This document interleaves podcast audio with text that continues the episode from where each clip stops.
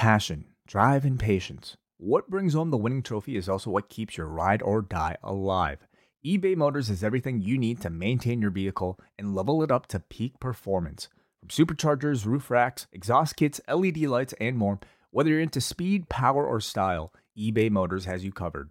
With over 122 million parts for your number one ride or die, you'll always find exactly what you're looking for. And with eBay Guaranteed Fit, your part is guaranteed to fit your ride every time or your money back. Because with eBay Motors, you're burning rubber, not cash. With all the parts you need at the prices you want, it's easy to turn your car into the MVP and bring home that win. Keep your ride or die alive at ebaymotors.com. Eligible items only, exclusions apply. The future is a hefty responsibility and not one that we take lightly. But then taking things lightly has never been what Hefty is about. That's why we've created the Hefty Renew program that turns hard to recycle plastics into valuable resources like park benches and building materials. To participate, simply fill up an orange Hefty Renew bag with accepted items, tie it up, and drop it in with your regular recycling. That's it. It's that easy. It's time to rethink recycling with Renew. Particular valued resources may vary by geography. More info available at heftyrenew.com. Hello, everybody. This is Wai Ting here, and I'm about to present to you a preview of this week's edition of Rewind Away, where John Pollock and myself talk about the entire Shawn Michaels and Chris Jericho feud of 2008. Uh, arguably one of the best feuds the WWE has produced, uh, maybe of all time. And we wanted to present this one to you, number one, because we're incredibly proud of the episode. Number two, because it is the first of the month, or at least the second, first or second of the month, depending on when you're listening to this, which means it is the perfect time to join the Post Wrestling Cafe, which is our Patreon, which is how we keep the lights on here at Post Wrestling.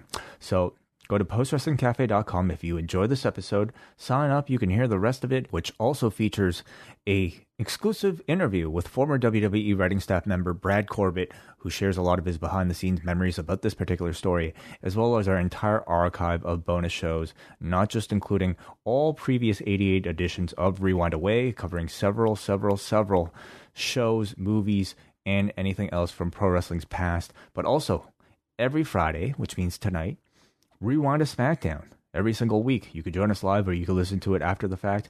It also means MC later. It means ask away. It means talk, our latest podcasting sensation, as well as access to the post wrestling forum, uh, special flair on the Discord, basically everything that we can offer. We try to offer our patrons.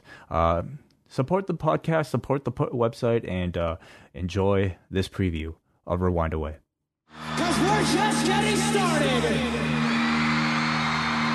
So am I still waiting? And uh, you can see Scott Wetsky really put together. Waiting for my man.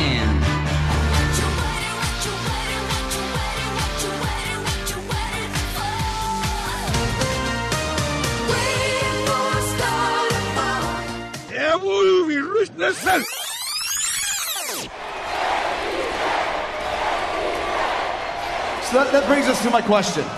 And my question is this How does Shawn Michaels, HBK, one of the greatest performers of all time and, and one of the most highly decorated superstars in the history of this business, turn into such a lying, cheating, pathetic little worm of a human being? Oh, Jericho! Assaulting Michaels!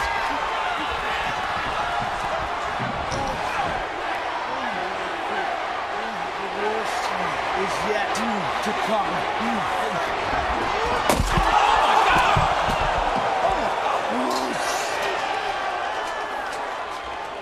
Hello, everybody, and welcome to Rewind Away number 89.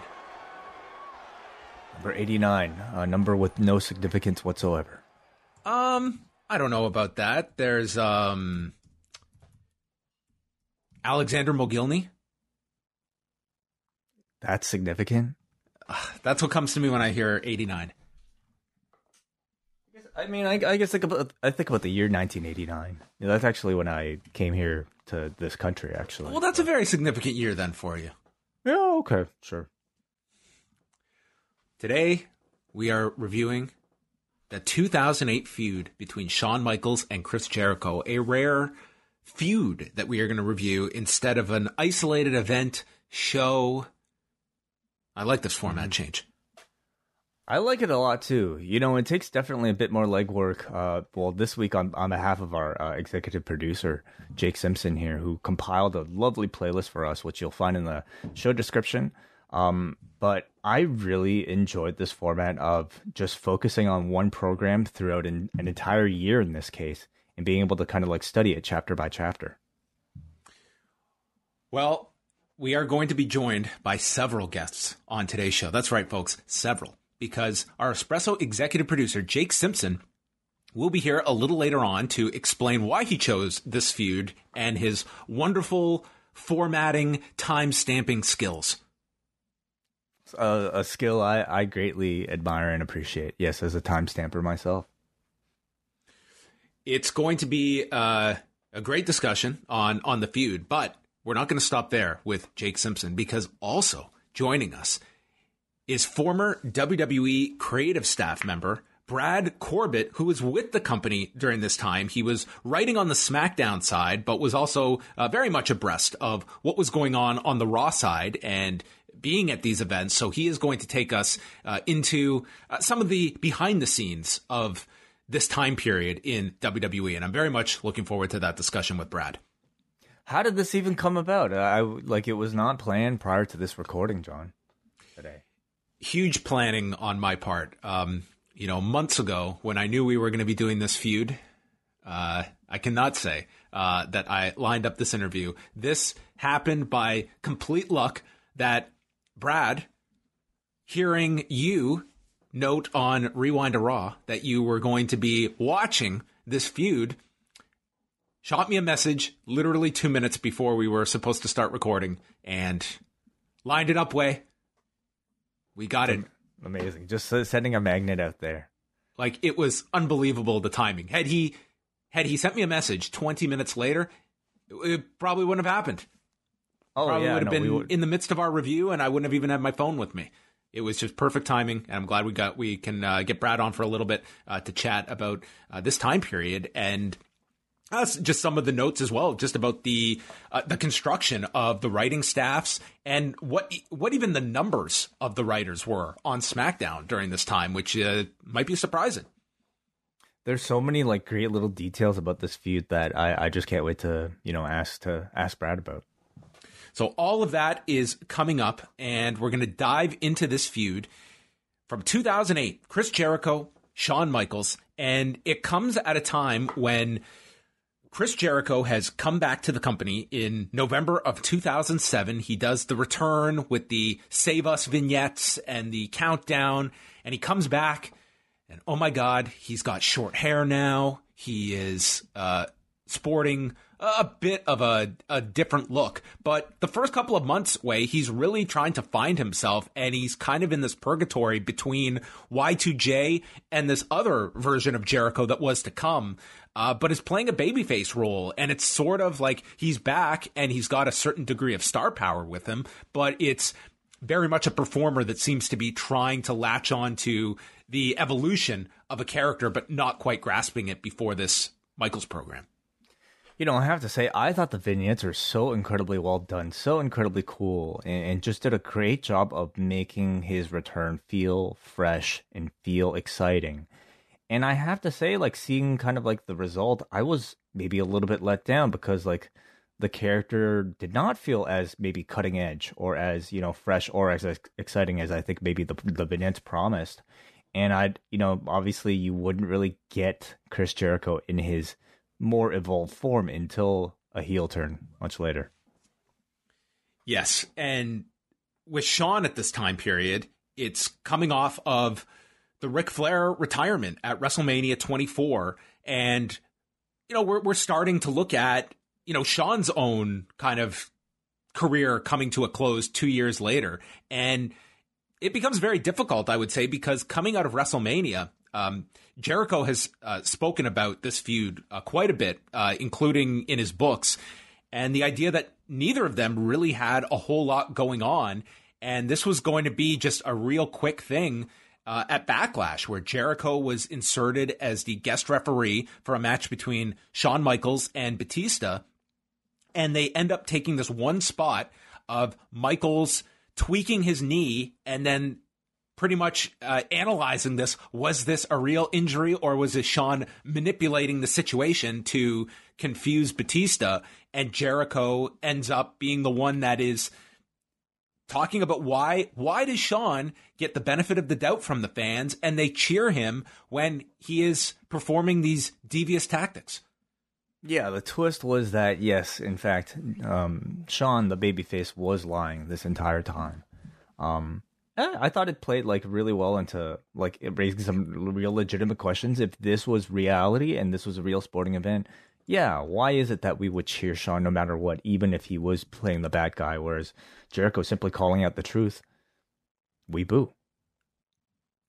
And so this is kind of the first time that Jericho and Michaels have revisited um, this this program that was a very you know a very compelling program in 2003 that culminates with the WrestleMania 19 match, but d- didn't really go past that. Like they had a, a really great match at that year's WrestleMania, and the difference being that you know both performers are much more seasoned by this point. Shawn had just come back uh, when he does the Jericho program, and kind of the crux of that feud is Jericho legitimately grew up where Shawn was his favorite wrestler. It was like him, Ricky Steamboat were like his big influences, and Jericho playing kind of this guy that wants to be at Jericho's level but is not quite there. And then Shawn beats him at WrestleMania, and you get the big low blow spot. And it doesn't really grow into much more beyond that. I mean, they they stayed a little bit connected on television for the ensuing months, but this is going to be the program that everyone associates with these two, where I wouldn't say they're quite on equal footing, but by the end of this feud, I think like Jericho has greatly elevated his stock. And with Shawn, I think this was obviously a story he really sunk his teeth into because you're coming off this really deep story with Ric Flair. And how do you follow that up with? And it seemed like the company did not really have a great idea, and they kind of backdoored their way into this program that became a very memorable one for both. Seemed like both men were, you know, obviously quite cognizant of, of the great chemistry that they had with one another, both as, you know, out, out of the ring as well as in the ring from their first feud together. And uh, for whatever reason, you know, maybe partly due to Jericho's absence or, or, just whatever, you know, else they had going on, never really meeting up until this particular period where the opportunity presented itself. And I would say, like, for Shawn, following such a deep storytelling kind of dramatic moment of that WrestleMania, um, he seemed to be like on a, and he still does seem to be like, seems to be on a real kick of like, you know, being that sort of in ring um, storyteller with uh, I would say a great deal of acting um, re- relied upon in in those matches, and I felt maybe Jericho was probably like a perfect candidate to carry on that thread. Yeah, and what, what I really whether this was intentional or not, and I don't think this is reading too much into things, but one of the things I really liked about that backlash spot is number one, how much they got out of the, the spot with the knee. I mean, to me, it was like they just got like that's the whole basis of this thing. It's just like this innocent thing that Jericho says that's not so innocent. The man is crooked. And it's almost like Shawn taking this spot out of like the Ric Flair playbook almost that here he's doing some uh, underhanded tactic uh, with the win justifying the means. And it kind of, it takes you from the last program to the next one, just with this simple spot. And Shawn Michaels now fully engaged in this program with Chris Jericho. And just that one tiny thing, it gives all the ammunition for Jericho to get him into this heel role, which I think he felt much more comfortable in. I felt there were a lot of like really kind of novel creative ideas throughout this entire, you know, several months long feud. How early do you feel like, you know, do you think that spot was specifically designed to springboard to um, the the next match in the next month.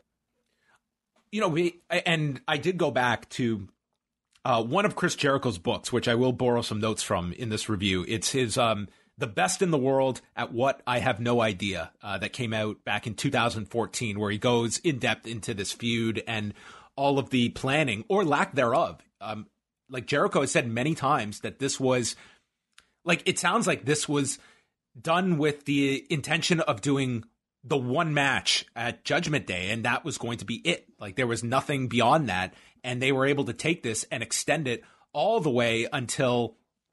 Well, we'll actually uh, cover like how this all ends, but I mean, they take this. The last big match of the feud takes place in November. They actually do a last man standing match on on Raw, but for for all intents and purposes, the latter match is the big peak of this, which is October when you're talking about Backlash being in April. Incredible. All off of um a little, you know, fake knee injury. Yeah, but that was always, you know, Jericho's uh, story has been like they didn't have plans for these two, and both were like, "Hey, we have nothing going on. Why don't we keep this going? Like, there's a lot we can we can do here." So we'll start things off, and we're going to go through the uh, the the chapters here. Um, where we've isolated, or at least Jacob has uh, isolated some matches and segments from the feud, starting with Judgment Day from May of 2008 in Omaha, Nebraska. Not exactly your regular pay per view stop for the company. Omaha, Nebraska. Um, well, why not? Sure, why not?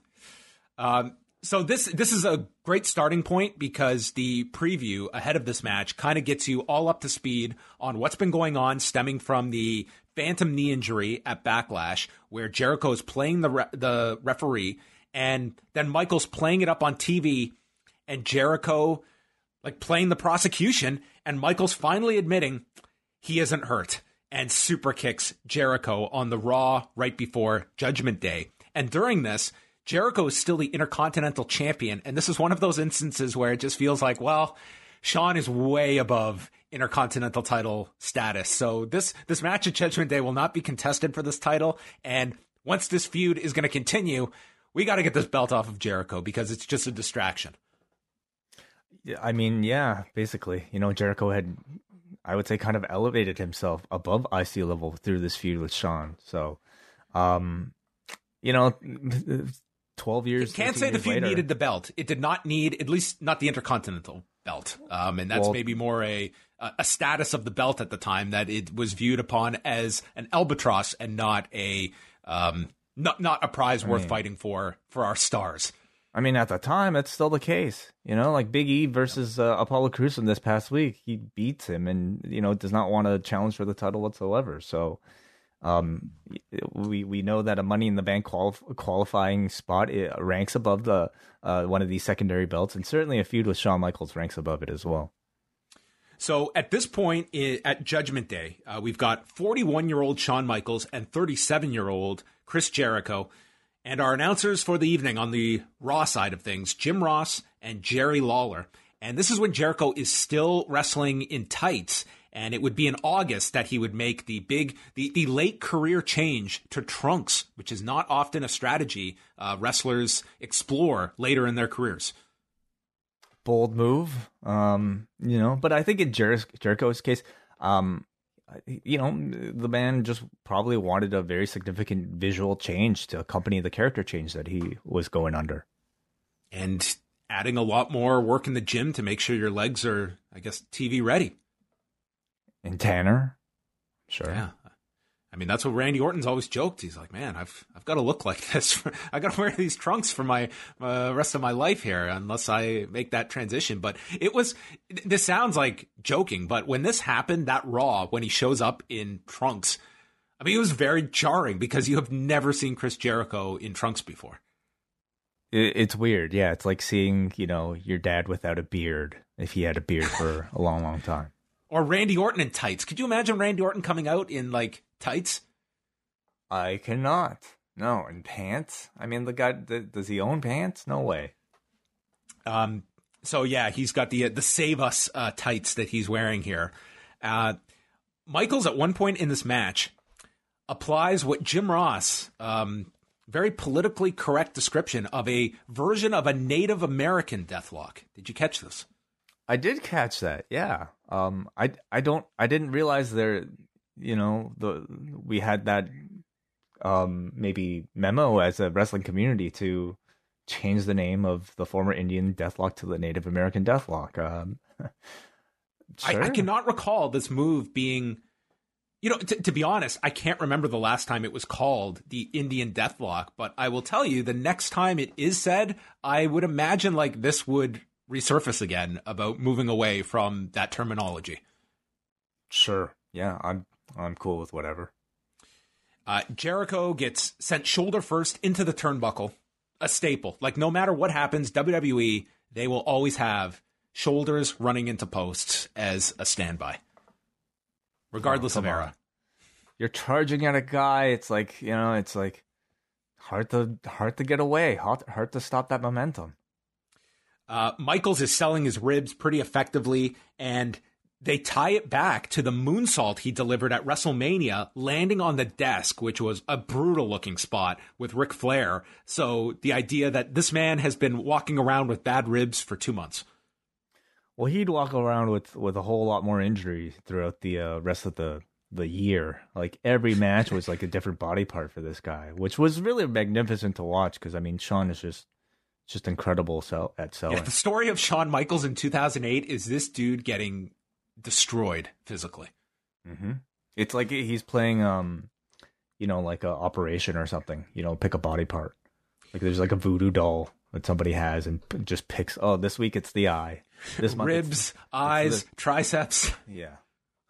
wife, uh, all things getting injured uh, during this program.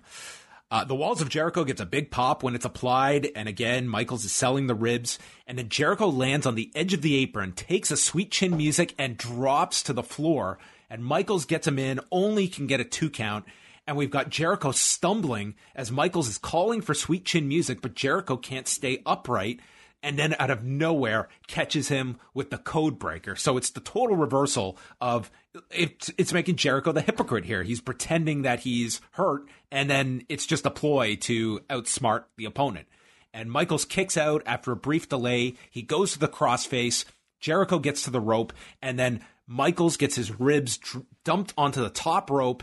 And as Jericho teases the Lionsault, he instead goes for the walls, and it's countered with a roll up cradle in 1554. So Shawn Michaels gets the win. And then, maybe my favorite part of this Jericho offers his hand. Michaels is hesitant, and then they shake awkwardly. And this is a total callback to the WrestleMania match uh, five years earlier at WrestleMania 19, where Michael shakes his hand and then Jericho kicks him in the balls. Uh, but this time, it's this very tense shaking of hands where you don't trust Jericho, but nothing happens here. it was a nice callback to that little moment that played off of that, but also kind of like was fitting of where the feud was in this particular point in time. You know, you watch this and you watch the way it, the, the the feud starts. It's rather innocent. You know, it's like a man trying to call out another man for cheating, and yes, there's like a lot of kind of tension between the two about like. Um, maybe you know Jericho not feeling like he'll ever be good enough um, a- a- as you know, Shawn Michaels, but it, it it's it's far from the blood feud that they would end up as. And you know, you also have to remember Jericho was like, yeah, he's definitely a leading heel here, but like wasn't as dastardly full on of a heel as as I would say he would go on to be. And so the end kind of like signified a handshake here and, and signified that okay, ultimately Chris Jericho is still like uh, a decent guy. Um, but that would, of course, all change a little bit later. I I thought this was an excellent match. Um, and in fact, if I had to pick maybe like the best pure wrestling match amongst all of all the matches that we would talk about today, today, I think it would be this one. Just like excellent, excellent um, musicians here creating just really great, unpredictable music together, beat for beat. I thought everything I was able to like uh, reason and justify and and appreciate. You know, great selling of uh, his ribs from Shawn Michaels. Jericho, I thought, had some uh, excellent selling inside of that crossface. And I, I thought really exhibited like some great control of the crowd's reactions, particularly particularly playing with like, you know, when you get into a position where like Shawn is stomping for the super kick, and all Chris Jericho has to do is like pretend to be dazed, lift one foot, lift one knee up from the ground, and then drop the knee back down to control the crowd's reactions. That to me is just like a, a, a wonderful example of like a master orchestrator using the crowd to like you know increase and decrease volume. Um, even the final sequence I thought was really impressive with Jericho going for that Lionsault, landing on his feet as he sees Shawn's knees go up, and then immediately locking on the walls. Brief struggle, uh, ultimately ending with Shawn's reversal into, the pin. It, it's all wonderfully like intricate and could have like you know, by by uh, an inch, a quarter of an inch, like gone completely wrong. But they executed everything really fast and, and really to perfection. So, as a pure wrestling match, this is probably my favorite of of, of the series. Gets the thumbs up from Wai Ting. A very uh, very good match b- between these two, and keeps things uh, moving. And what would happen after um, is Batista beats Shawn Michaels in a stretcher match at One Night Stand on June the 1st. And uh, so that kind of wraps up things with Batista and Shawn Michaels, who kind of had this feud going on throughout this. It was almost like these concurrent feuds um, stemming from, you know, Batista blaming Shawn for ending the career of his mentor, Ric Flair. So there was a natural to go to those two as well. But all of a sudden, it's you know, the Jericho feud is taking off. So they kind of wrap this up and Batista moves on to, to his stuff. And we dedicate Shawn to Jericho. And this takes us. Well, before we even move on, like, what does it tell you that, like, you know, the, the, the wins and losses throughout these several months are, I would say, not necessarily completely consistent with Shawn Michaels, where like Shawn beats Jericho in this feud. I mean, he beats Flair. He beats beats Jer- Jericho in this feud and then loses to Batista. But I would say, in the grand scheme of things, none of that really mattered, right? You know, like we, they, they, no matter what, they were able to find ways to reheat up the program to get you to want to see this rematch. Well, and again, like I, like this was not a program that they had booked six months ahead of time. I think they were very much going by the seat of their pants, and I think that it was kind of just building upon things. Now, I would be curious, like from the beginning part, this was not scheduled to be long term. At what point it does this start to have legs to it, and they are seeing things through? It, it like at some point, it looks like the plan is let's blow this off at SummerSlam, and we we can get into that story later. But they ultimately choose to uh, bump it back a month to not coincide with all the big things happening at SummerSlam and they extend it to Unforgiven and then that gets extended to No Mercy as well. So it seems like they have a loose idea of where they're going to take this and then trying to push it further. Mm, yeah. And and I also feel like to me it's just like the talent of the Ben to be able to like come up with ways to escalate after every single chapter in this story to you know just increase the stakes and to to I don't know increase the the physicality and the violence. So we go to June the 9th, 2008, Monday Night Raw in Oakland, California for a segment of the highlight reel. And one thing I want to point out is that this is 2008. And in 2008, there is a company that is running wild called Affliction. And the WWE had jumped onto this craze. And now all of a sudden, all these wrestlers have their knockoff WWE merchandise that is in the style of like bad affliction designs, which by extension means all affliction designs. So the fashion throughout this feud way was I don't need a timestamp. I know exactly what year this is based on some of the outfits worn by both men in this feud. Oh man, like never before I th- I would say in fashion history has like the need to tell the world, you know, uh hey, I have a I have a big penis. Like to to be able to like try to advertise that on a T-shirt. Um, never has that need I think been so satiated uh, by the fragile male ego than with these shirts. Well, we had Chris Jericho explaining that his guest tonight was a hero to him when he was a kid, an inspiration, and now a mentor and a friend.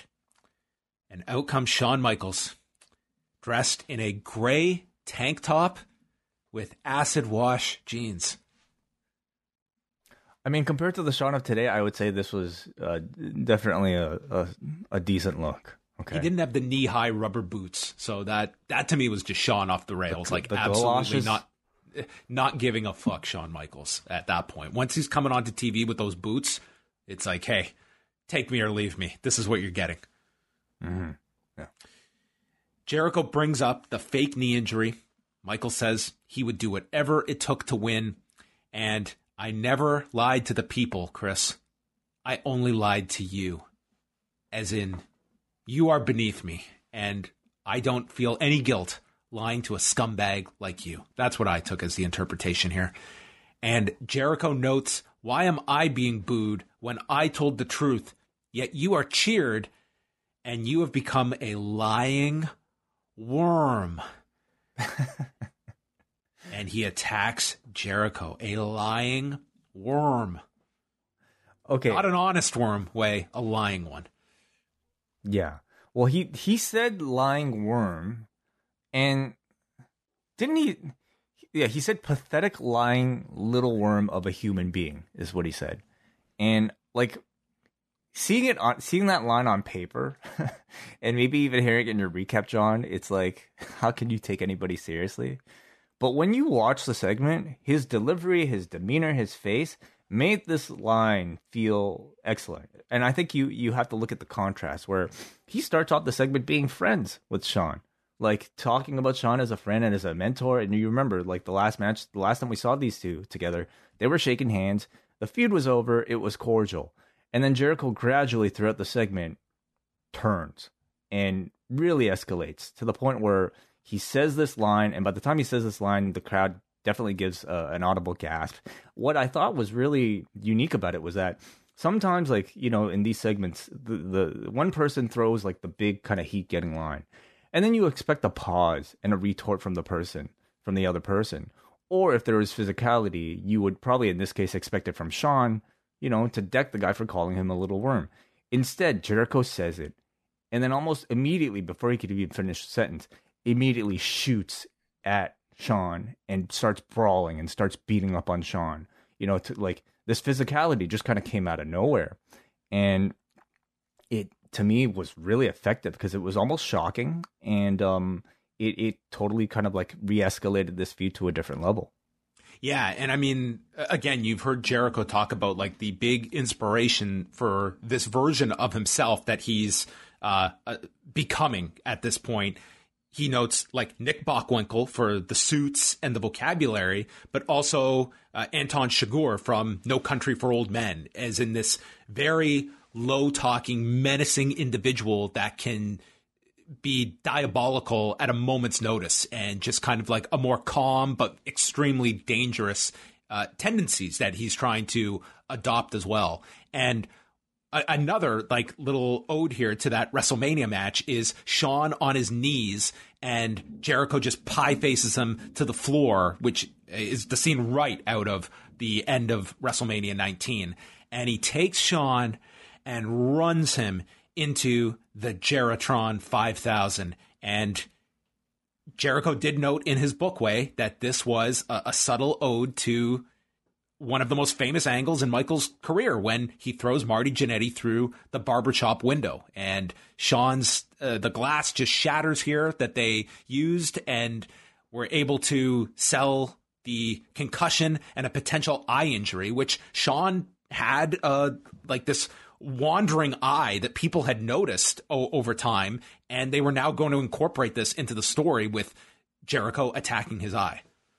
The injury came from a, a pre-existing eye injury, I believe, in 2004 in a match with Kane. But you know, it was like, whoa, sorry. Did Speak Kane just interrupt us? Speak of the devil. Oh my gosh! Oh, I can hear that outside too. Yeah, we're getting like crazy thunder uh, here in Toronto. Yeah, um, you know, but like, and not the WCW kind, I promise. No, no, we're not talking about that. But the nature of the injury was that it was like slowly progressing. And I guess by the time this, you know, it got to 2008, maybe it was starting to become noticeable. But to be able to kind of use that to add more heat to the to the feud through just a, a wonderful, again, shocking, like everything, like the ground and pound was like, okay, whatever. But like to see a man's face get smashed through glass um, and, and a TV um, I thought just again continue to really elevate this to, and to turn this feud into a far more personal one than what they started with. Yeah, and th- the ending of this is Jericho watching the replay on the Tron before he walks to the back. So I mean, this was a great segment. This was the like I would say like you have all these matches to go to, but this is one of the major seg. I, I would say like this and SummerSlam are the two big angles that you associate with this feud. Definitely. So we go next to the Great American Bash. So this is this is a month and a half later, um, where they are in Uniondale, New York, at the Nassau Coliseum, and Wai it is the night after Affliction Banned. All right. Yes. Recently re- reviewed. Yes, in the, your Rewind Away archives. Uh, if you want to live, now you can live the relive this whole weekend in 2008. Put on your affliction shirt and just sit back and enjoy. That's it.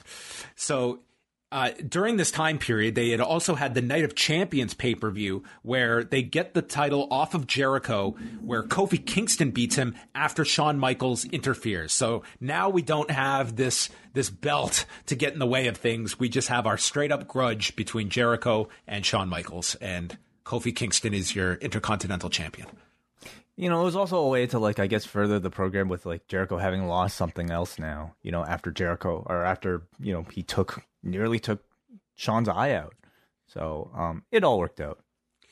They have this long stare down as Michaels is very noticeably chewing bubblegum. And we also have the red, white, and blue ropes for the Great American Bash. Because America. America. Jericho goes after the ribs, the eternal injury of Shawn Michaels. And, uh, you know, even before that, John, like, I, you can tell so much about like where the story lies just and, this is unique to like maybe this format of show because uh, you know when we watch all these matches in a vacuum we might not notice it but you can even see it in the entrances where like you compare the demeanor of like Chris Jericho as he walks out for that first match compared to the second match where he looks um incredibly determined. There's no cockiness in his face. He's completely serious. And um it's to me like just even that alone again it's a reminder that like the great wrestlers out there are immediately wrestling from the time they walk out of that stage, you know, even before they get into the ring.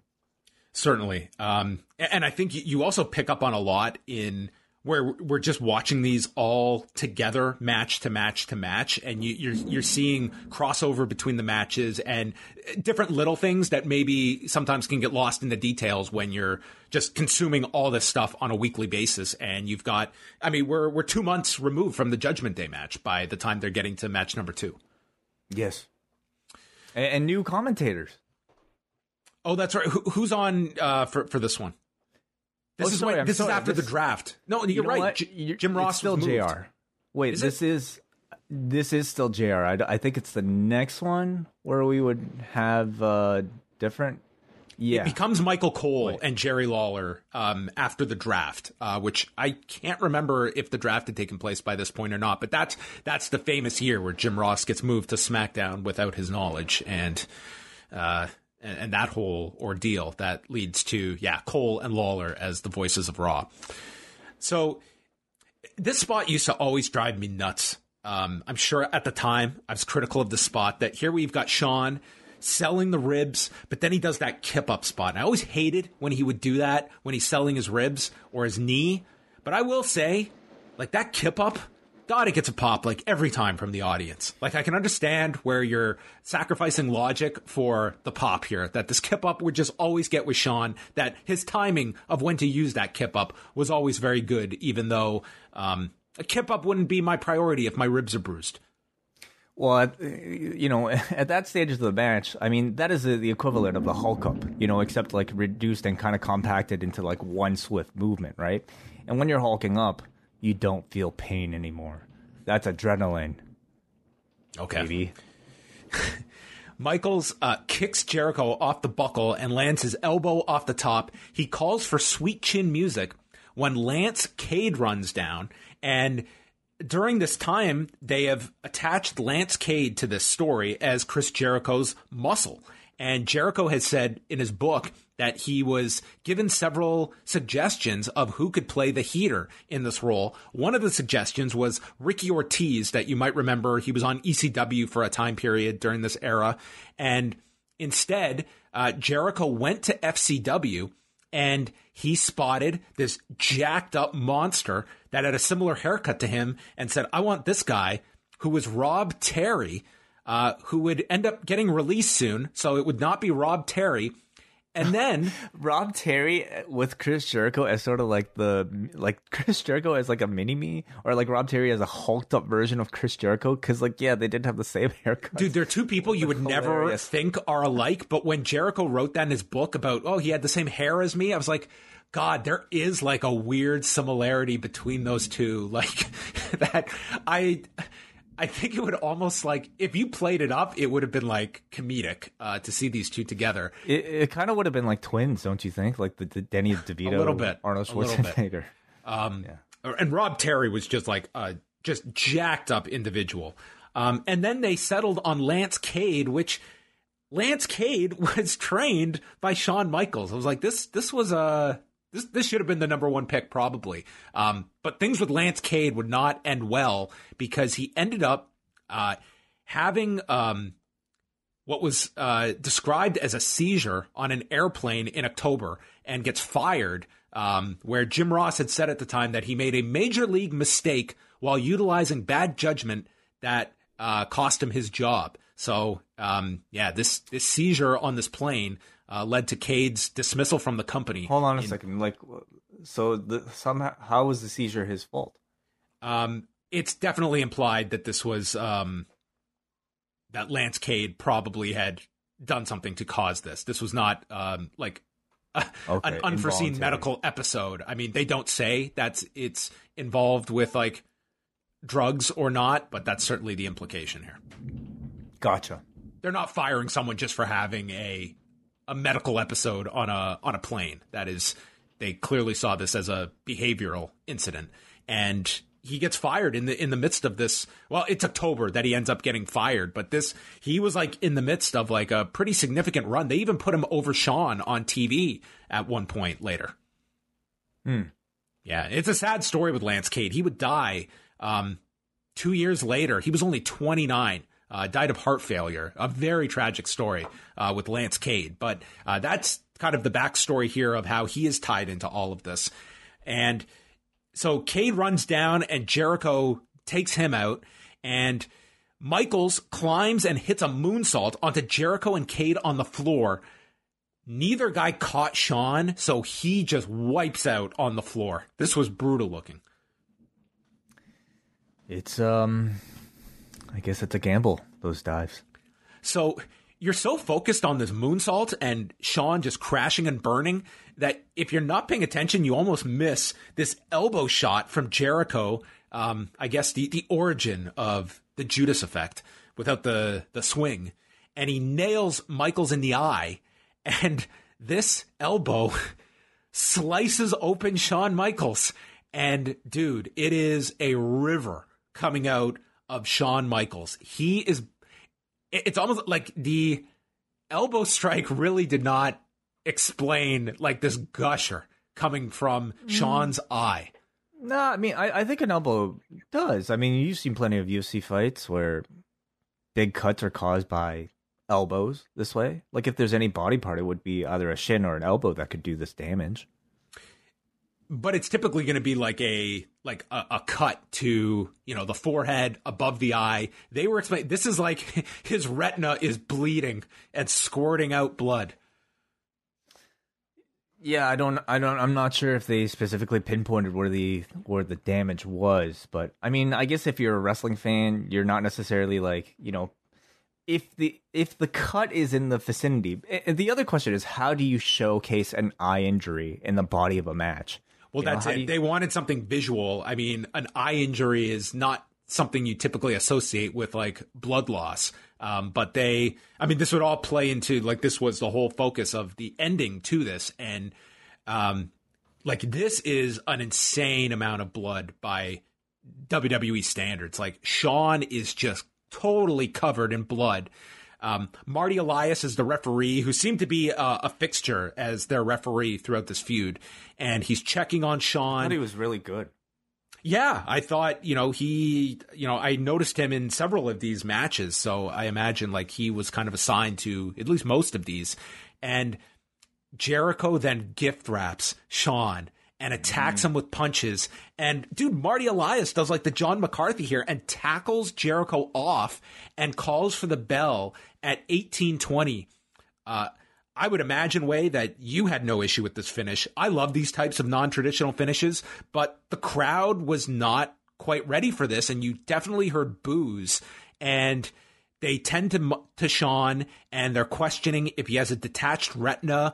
They go to a they find like the concerned looking fans in the crowd. I thought it was really well done, completely justified with the amount of blood involved here. And again, I think if you want to do stoppages, you have to kind of go through that educational process for the audience to accept them. But you, you, you definitely did get that mix to the reaction of probably people that looked at it as a non traditional finish and others that were just booing the fact that Shawn lost. I, I would say it's probably a far more palatable type of finish for an MMA fan, you know, because I mean, this finish was certainly modeled after, you know, um, an MMA type of referee stoppage. But I would say also, if you're a fan who maybe bought a ticket to be there, you, you know, every fan who buys a ticket to go to see a, a really hyped up match wants to think that they're there to see the fina- final chapter, the ultimate culmination where everything is decisive and completely ends. And a finish like this signifies that okay, this match will likely continue. Even though, like in reality, like if this was TKO like that, the feud would be done. There, there would be no rematch. You know, like this was pretty definitive. But in pro wrestling, um, it's it it it, it is decisive, but it is not definitive by any means. So um, I thought it was really, again, totally different from their first match. Where the first match I would say was far more technical. This one was just violent and completely bloody, and ended in a very untechnical way with Chris Jericho simply eh, delivering that wonderful gift wrap, which they would go on to revisit afterwards, and delivering that awesome, awesome crown and pound. And, and the visual of that blood was entirely gruesome and I think totally different from the first match and perfect to capitalize on sort of like where they were in this particular moment of this feud after the Jeritron attack. So, man, Shawn came here looking for revenge and instead um, he got beaten down far worse than anyone has ever seen. So this to me was sort of like the Empire Strikes Back, you know, or an uh, Infinity War chapter of the program where you think chapter two the guy's to come back and he's to win again. Good guy's to win again. Instead, he loses, and so we build up to the to the to the third act where he he might get a finally get that revenge, but um, or maybe he won't.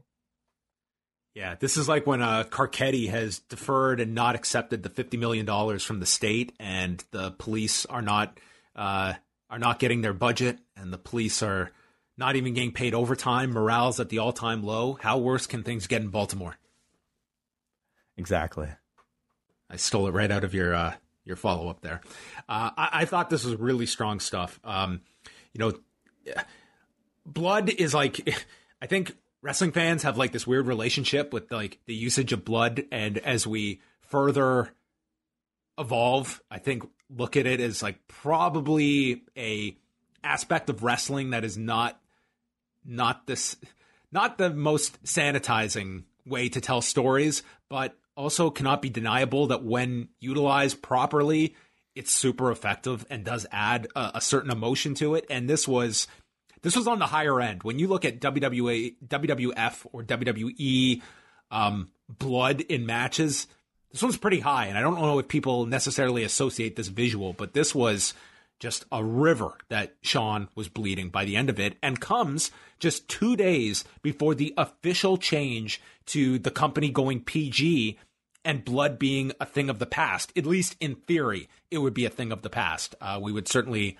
uh, see blood utilized more, but it's th- this is kind of this was supposed to be kind of an end of an era. What this match represented. They snuck it in. They snuck it in right before the deadline. Get your blood in before. Well, just just to look at like the ch- the difference in the landscape in WWE. They do a match like this in July. Come November, that's when Batista and Jericho do a cage match where they they sneak in blood and Vince McMahon famously go they have cameras and catch them blading and it leads to Batista getting fined like a hundred thousand dollars. Yeah, yeah, no, so that's you, uh... the difference of July versus November, um, and the changing of this era. So I guess Shawn going for all it was worth here. You know, as a as a fan, like there's definitely um, I would. I, I've I've greatly enjoyed the use of blood. I'd be lying if I said I didn't. I greatly enjoyed the use of it here, but it's something that I really hope you know the professional wrestling industry is very responsible with, um, and that they don't overuse. Um, which I feel like AEW was almost getting to that point, you know, for a bit. Maybe whether or not uh, intentionally. Sometimes it was unintentional, but as a device, if it is going to be used, I hope it's for a very special occasion where the storyline completely warrants it and will benefit from it. And I hope it's done in sanitary fashion with, like, you know, hopefully it's at the end of this of the night where something like this takes place and the cleanup has to be top notch, you know, fitting of a professional company. Yeah, I think it's one of those where I think it's a lot like the extreme weight cutting we see in MMA, where I think everyone knows the potential for problems, and it's only going to be when there's some awful event that happens in a major promotion like the UFC that it will open people up. I think the same can be said for like the utilization of blood in that when the two participants come out of it unscathed and there's no problems, it's like you only look at the benefit of it. Whereas if there were an, an incident where, God forbid, someone contracted something or a disease was spread, then it would be a major issue and people would look at it of really questioning things. And when you, when there's no kind of downside to it, it's it's easier, I think, to rely upon what are the positive aspects blood brings about in various storytelling. Well, I mean, blood's been pretty constant in pro wrestling for a long time, and I would say like they've had a wrestling's had a pretty decent track record of, I guess, you know, not people not transmitting disease, given how much blood has been let, you know, in, in pro wrestling. So, should, I mean, is is does that tell you that it might be an overreaction? I, I, w- I would say that, I mean, medically speaking, I mean, it's you know, you you do have some wrestlers that, I mean, like Nigel McGuinness, like he would not be involved in anything uh, involving blood. Like, did not even want to be in a ring after people uh, had bled. Like, he had his concerns about that, and I think that's kind of a responsible way to look at it.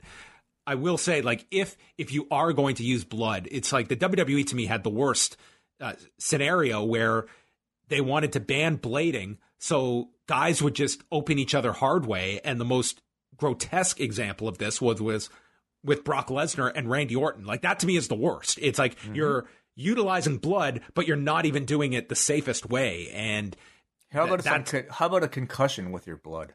That's like just insanity. I I cannot believe that in the modern era that occurred. That might be one of the more astonishing choices that the WWE made at a time when they were still involved in that that whole concussion lawsuit. It's uh, like to me it was just a completely lacking any kind of thought um, that they okayed that. Yeah.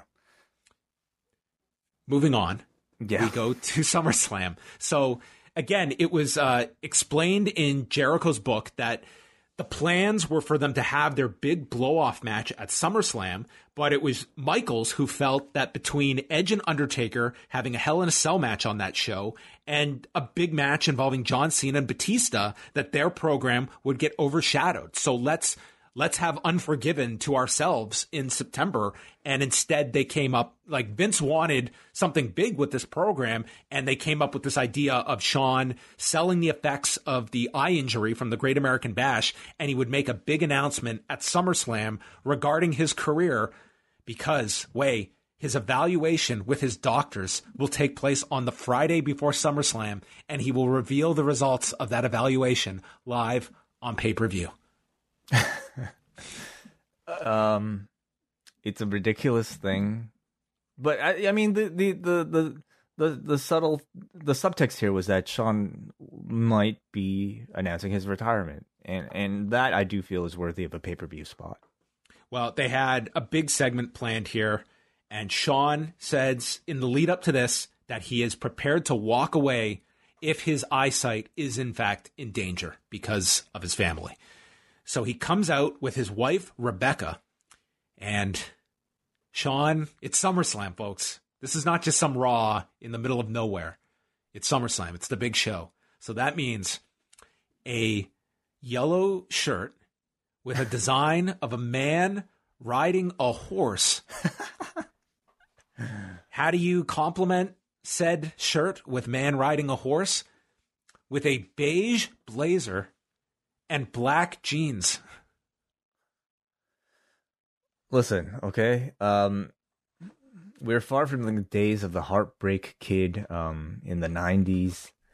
I, um, I mean, who who are we to you know judge a man's fashion sense? You know, us entering sort of like the same years as Shawn was at this age. Um, beige shirt with the list. We'll have to check with WH for the proper critique. So Shawn says that the doctors have recommended that he retire. It's time to heed their advice and walk away. He says, I've had a great career. I remember my first SummerSlam in 1988, and I'll be known for a lot of things. I will be known as the guy that screwed Bret Hart. I'll be known as one of the founders of DX, a man who innovated the ladder match. I'll also be known as someone that lost his smile and retired Ric Flair. But now I can be known as a full time husband and a full time father. A great speech from Shawn Michaels, and one of the rare times Wai where I thought like the the musical interruption by Chris Jericho was so perfect. Like this crowd, they were totally at the edge of this guy's words, and this asshole comes out to crash the party. Oh, there's real great sincerity in Shawn's, you know, fake retirement speech here. Um, to the point where, like, I think most people at the time probably recognized that this was storyline and that they'd be building to another match. But nonetheless, I, I thought the job was done terrifically by Shawn. And let's give it up for Rebecca Hickenbottom. You know, like her role in this in this feud, I mean, only took place in this night, but I, I think you can't really understate it enough. But it, it, was obviously more than maybe the culminating incident in this segment. It, right down to her walking out here and a tear flowing down her face as Shawn is giving his fake retirement speech. Um, definitely, you know, a performer. Um, so she she was magnificent in this. Apparently, Shawn's original idea was to bring his kids out as well. Uh, and then they opted just to use Rebecca. I don't know if it would have been too much adding the kids to this whole scene. I think it worked yeah. pretty well, just the way it was. God, I'm just trying to imagine like the scene playing out as it would with the kids being there. I, and I, number one, I would, you know, I would hope that they would smarten the kids up. Um, and secondly, I don't know how that would go. And if they didn't smarten the kids up, I think that'd be terrible. Well, remember, his kids are God. I would imagine these kids were around the ages of like eight and like three or four at this time. So I don't know. I feel that would have been, especially, it's not planned to end this way, but the way this ends, I think it would have taken the heat away from Jericho and been more so heat on the company as a bit of a too exploitive. It would have, yeah, and I don't think they would have done the punch if the kids were there. Like, I'd like to think that they would. You know, well, I, you have to do it. I think like that's the mm. whole pu- purpose of the segment. There are other ways to get heat. You know, with like ultimately it just has to end with with with Jericho somehow threatening or insulting or doing something to Shawn's family. Um, might have involved the kids. I hope that uh, you know they like you would think that well, Shawn. If he, if he punched one of the kids, I think it would have been way worse. Well, no, obviously it wouldn't be a punch. It would be something else. Like he could have said something really, really mean, you know, to the to the kid's father. Um, there are, I'm sure, multiple ways of doing it, but I, I really feel like they couldn't have done better than what they did in this. No, I, I, this whoever ended up making the choice, I, I think not having the kids was the right call. And so Jericho now he's you know full suit. Um, we'll hear about suit fittings uh, later on in the show, but I mean he has fully become this character now that we best associate with this time period. And he just comes in there, and his first words are no I will not allow you to leave this business without acknowledging that you're leaving because of what I did to you. And he says that he wants him to admit it and that the epitaph of his life will read that Jericho made him leave the industry. Yeah, I don't know if they'd fit all that text on a, onto a epitaph, but that would be it'd be a mouthful. Have to be small print. Mm-hmm. Uh, Michaels says, I will admit that I can't continue because of the actions of a vile, worthless human being. But, Chris, you are going to have to go tell your wife and your children that daddy will never be Shawn Michaels. I love this line. Great line, amazing delivery, and I think it especially stings because you you know there's truth to it. Like no matter how great of a performer Chris Jericho is, even to this day, I mean, maybe there is some there'd be many people actually maybe maybe, maybe making the argument that you know Jericho all time is above Shawn Michaels at this point, but certainly at the time, um, that didn't seem to be a possibility for a long long while. What do you think, actually, John? In terms of comparing the two, Yeah, as all time um, greats, you know who who do you? I think Shawn Shawn's legacy is always going to be surrounding his matches, and you know it's a tremendous body of work that he has. With Jericho, yes, there's there's quite the in ring component to it, and I'm actually going to get into a part that I don't think he gets enough focus on with with his career. But to me, like I've said this before, I think that when I was going to say when the Book of Jericho is written, there's been several of them, but the, The definitive one. the, yeah, the the sixth one. I honestly believe these last couple of years are going to be as impactful as any of them. And it's not even so much like the inner circle stuff or storyline stuff. It's what he has meant for changes in the industry. Like his decision to go to New Japan and him being the the flag bearer for AEW for their first year and you take him out of there, does AEW get off to the same success? Do they get that renewal on TNT? Like those are the things I think Jericho is going to be looked upon. Um, I would say for the industry as a whole, I look at these last three years as the most important for the health of the industry. Even though if you're looking kind of in just the body of Jericho's career, he himself has looked at this 2008 run is the best run of his career.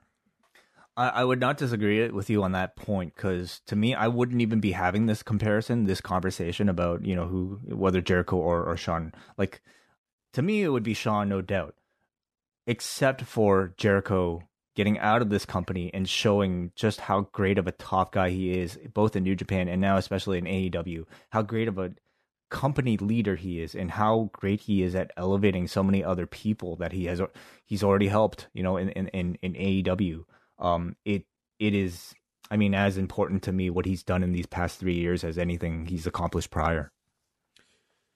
So this um, is the big moment of the feud because as Jericho winds up, he goes to punch Shawn, who gets out of the way, and boom, Chris Jericho nails Rebecca right in the mouth, and Michaels is just seething as Jericho, who is aware in real time of what has just happened that he actually connected with her and he's got to still sell this. And he explained um I'll, I'll read this uh this one quick part from his book that I uh that I isolated. So he writes Earlier in the day, we had gone over the whole scenario and I timed my punch to stop right before it made any contact with her. I've thrown thousands of working punches, as we call them, but this one was a little more important because it wasn't another trained worker I was swinging at. It was Shawn's wife we were talking about. In order to time it right, I told her not to move so I could judge the distance and throw the punch accordingly. Even though Rebecca had been in WCW for a short time working as Nitro Girl Whisper, she had never wrestled or taken a bump as far as I knew. But that didn't matter because if I executed the punch perfectly, it was going to look vicious. But I didn't execute it properly. When Shawn ducked, I leaned slightly forward and so did Rebecca. Neither of us meant to shift our positions, but we did. And in a total fluke, my fist smashed her right in the mouth. It wasn't a glancing blow either. I nailed her hard. I felt her lip mash against my knuckles like I'd popped a grape. She went down fast as the crowd gasped in horror. Shawn dropped to his knees beside her crying, and I stood there helpless in disbelief. Before the show, Vince told me to act concerned about what I did, but not exaggeratedly. He didn't want me to show remorse, but he also didn't want me to laugh or act cocky. The look on my face said it all, as I was the kid at the birthday party who tried to get attention by pushing the cake on the floor, but now knew he'd gone too far. That is a beautiful description of um exactly the look that he gave and uh you know really great direction from Vince it sounds like cuz Yes. um Jericho I thought nailed that exact thing it was as as subtle as of an expression that told you everything you needed to know about the scenario and what the character was thinking at the time um and again it's like one of those great incidents in the WWE where the announcers just completely step back don't say a word Yep, they Yeah. totally backed off. Mhm. There was nothing the announcers could have added with their reaction that would have made this feel any more realistic than it did.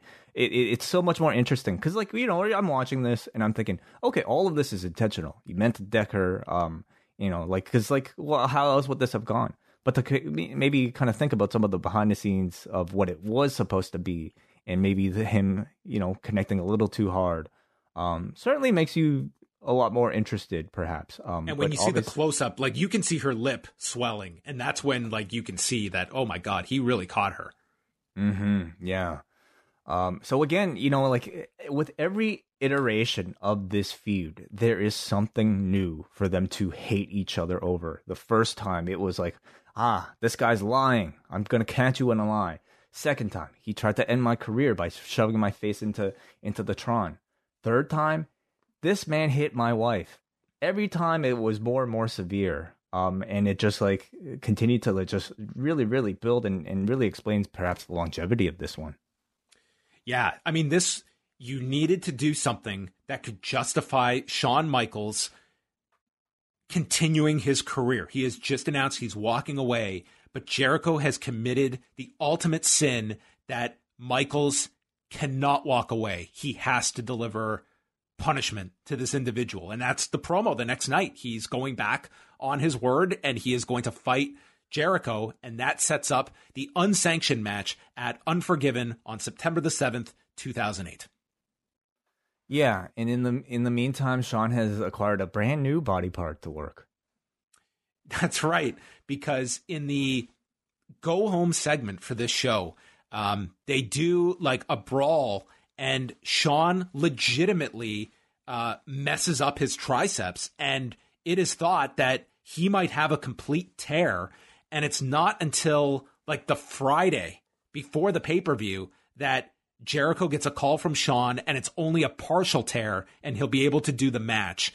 And they actually explain it on the show as legitimate. Like they say that he had a partial tear, but by going through with this match, he risks completely tearing it off the bone. So that this was a real injury that he sustained the Monday prior, um, and going into this with a partial triceps tear. So just to recap, everybody, he's got the bad back coming off of the WrestleMania match with Flair. Um, The what is it? Bad ribs. Yep. Um, and then the the eye injury, of course, from the Tron. Uh, his wife got hit, and now the guy also has a torn tendon in his arm. dude the the video leading into this michaels calling for an eye for an eye and stating that i hope god can forgive me one day for what i'm going to do to chris jericho Lovely. both men You know, you know what would have been great though, is if an eyeball actually um came out. oh my god does, it, does this feud at least uh, justify my disdain for that feud last year can you imagine this Yeah, feud in course. 2020 where that probably would have been proposed to, to Shawn Michaels? Oh, Shawn would be wearing an eye patch for like you know five months after that Jeritron thing. He'd be wrestling with an eye patch. Yeah, um, yeah, no. The it's, eye, uh, it's out. and it, and it, that- and it that- went is that- back in. He's fine now. is that is that Samoa Joe's lasting legacy as a commentator? It's out. Fine. That's the line I'm always going to remember Joe on commentary for. That and him in the uh, the the poncho at WrestleMania. Yes, yes. So both men have signed hold harmless agreements for the WWE that they are not liable. And as Chris Jericho comes out, Michael Cole says that he spoke to Shawn earlier, who told Michael Cole to look up Joshua chapter 6, verse 20.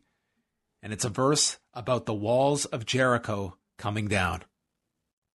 Ooh, cool. Yes. So Michael's Michael's getting all he can out of uh his Bible studies for this program. Hey, I will say this. Michaels did dress the part here. Jeans and cowboy boots for the unsanctioned match. And this, again, another like gr- Jericho's very good at like bringing you into his like headspace for all of this. He said his thinking of wearing his regular gear was his idea is that he is not respecting the severity of this match and what Shawn can do to him. That he's just in his normal gear, whereas Shawn is dressed for a fight. Okay, I buy it. Michaels attacks him with the cowboy boot and is just destroying him with this boot. And Jericho, like the bridge of his nose, is bleeding pretty early on here. We get chairs involved, and Jericho attacks with a table, and he he has the heat, teases a vertical suplex from the ring onto the table, but Michaels is able to block that. Uh, this crowd is just going wild for Michaels as he's fighting back. He's utilizing the crossface and then gets sent to the chair that has been sent uh, set up in the corner. And Michael starts holding his eye after being knocked into this chair. So Jericho applies the walls. He's not going to release at the rope. So Jericho gets hit with a fire extinguisher that Michael shoots into Jericho's face. Yeah, those those always scare me because I always hear about like people getting asthma or something. I think the fire extinguisher spots, it's clearly the visual is enough mm-hmm. for a crowd to respond because I would imagine that 99% of your audience has never been sprayed with a fire extinguisher in their life. No, I I mean I haven't. Well, that's that's a good streak to keep up. But effective. It's effective. Lance Cade comes out, takes a big lariat from Michaels, um, and they go after his triceps, wrapping it around the post, and then they double team Michaels, uh, putting a chair around the arm. But then Cade gets knocked into the rope. He crotches Jericho, sweet chin music to Cade, and then nails Jericho off the turnbuckle as he plunges through a table that's been set up on the floor. Uh, so Michaels then takes Jericho, rolls him onto the announcer's desk, and puts Cade on top of him as Michaels proceeds to drop an elbow from the top through the announcer's desk. And this was just a crazy, crazy spot. It was crazy because I, I, you know, like with two bodies on that table, I don't know how much room it really, really left him to, to land. Um, and you know, having already gone through the the moonsault onto the the hard part of that, the edge of that table, I'm sure he, you know, he was well aware of what that felt like. But you know, it seemed to work out really well. Michaels uses his whip uh, or his belt to whip Jericho. Lawler screams that he's possessed by the devil. And then Shawn turns the tables. He gift wraps Jericho. He's driving strikes into his head. And finally, after all of these unanswered punches, Marty Elias waves it off at 26 minutes and 54 seconds. And still, you did get boos for this ending, at least from some of the audience and Michaels continues his attack. Elias is pulling him off, and Shawn snaps, hitting poor Marty Elias with the sweet chin music, and he is down on his knees. Shawn is on the cusp of tears. He has been broken by Jericho. Jericho has has broken the link between Shawn and his God. And Michael Cole asks, Will God ever forgive Shawn Michaels? Oh, I wonder. I don't know but you know, like I thought, it, it, I think all the religious stuff it actually like really helps because I mean, you have to sell the fact that Shawn is digging into a part of himself that he does not want, you know, the world to see. It's a, it's a, it's a completely angry side of him that you know justifiably is unleashed after seeing his wife get hit by this man. Um, so he had to kind of like reduce his own values and his own morals to try to get to this level where he could deliver this level of beating. And the TKO finish again, I thought was like really appropriate here. But I do understand if you're a fan watching this in wrestling, not getting used to it. Like, again, you want something definitive, and you don't want the element of another human being coming in to stop the match to be the reason why the match ends.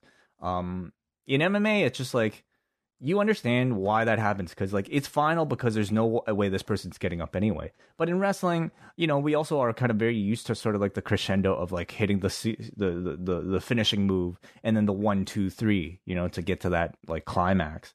So to have the match instead end as the guy is punching another man and the ref simply calling the bell i can i can totally empathize with the audience to you know say why that would be unsatisfying but you know, watching this in hindsight with the full picture coming out of it, like it, to me, it was another wonderful chapter that again, like delivered some high intensity uh, action as well as excellent storytelling.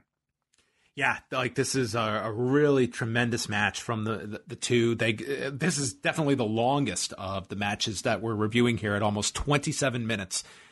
Then later in the show, Shawn Michaels is interviewed and he said that the worst is yet to come. Jericho has awoken something in him that he doesn't know if he can or wants to control. Uh, but that would not be the end because this night would end where CM Punk is the world champion going into the show, and this was when they were doing the one and only scramble concept, where in true WWE fashion, they came up with this scramble match where you would have multiple people fighting within, I think it was a 20 minute time limit, and the last one to score the fall would win the match. So instead of doing one, they did three of these on the show. And the final one is uh, CM Punk is removed from the match by Randy Orton after a punt kick. And there to take his spot as the last entrant is Chris Jericho, who sneaks a pin on Kane. And Batista is costed the is cost the win after he had had the final pin.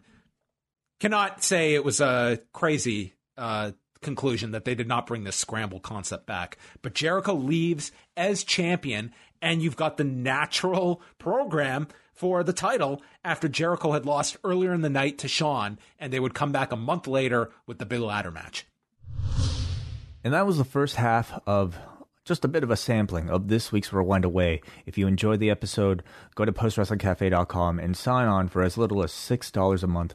Support Post Wrestling and listen to the rest of this podcast, also featuring, of course, uh, interview with former WWE writing staff member Brad Corbett, Jake Simpson, our executive producer, going through the trivia gauntlet for 2008. And then you can join us every single week for Rewind to SmackDown, Rewind-A-Wai, Ask Away, Talk, MCU Later, all these other shows, all the shows that we've ever, ever, ever done on our Patreon. So, postwrestlingcafe.com. See you guys next time.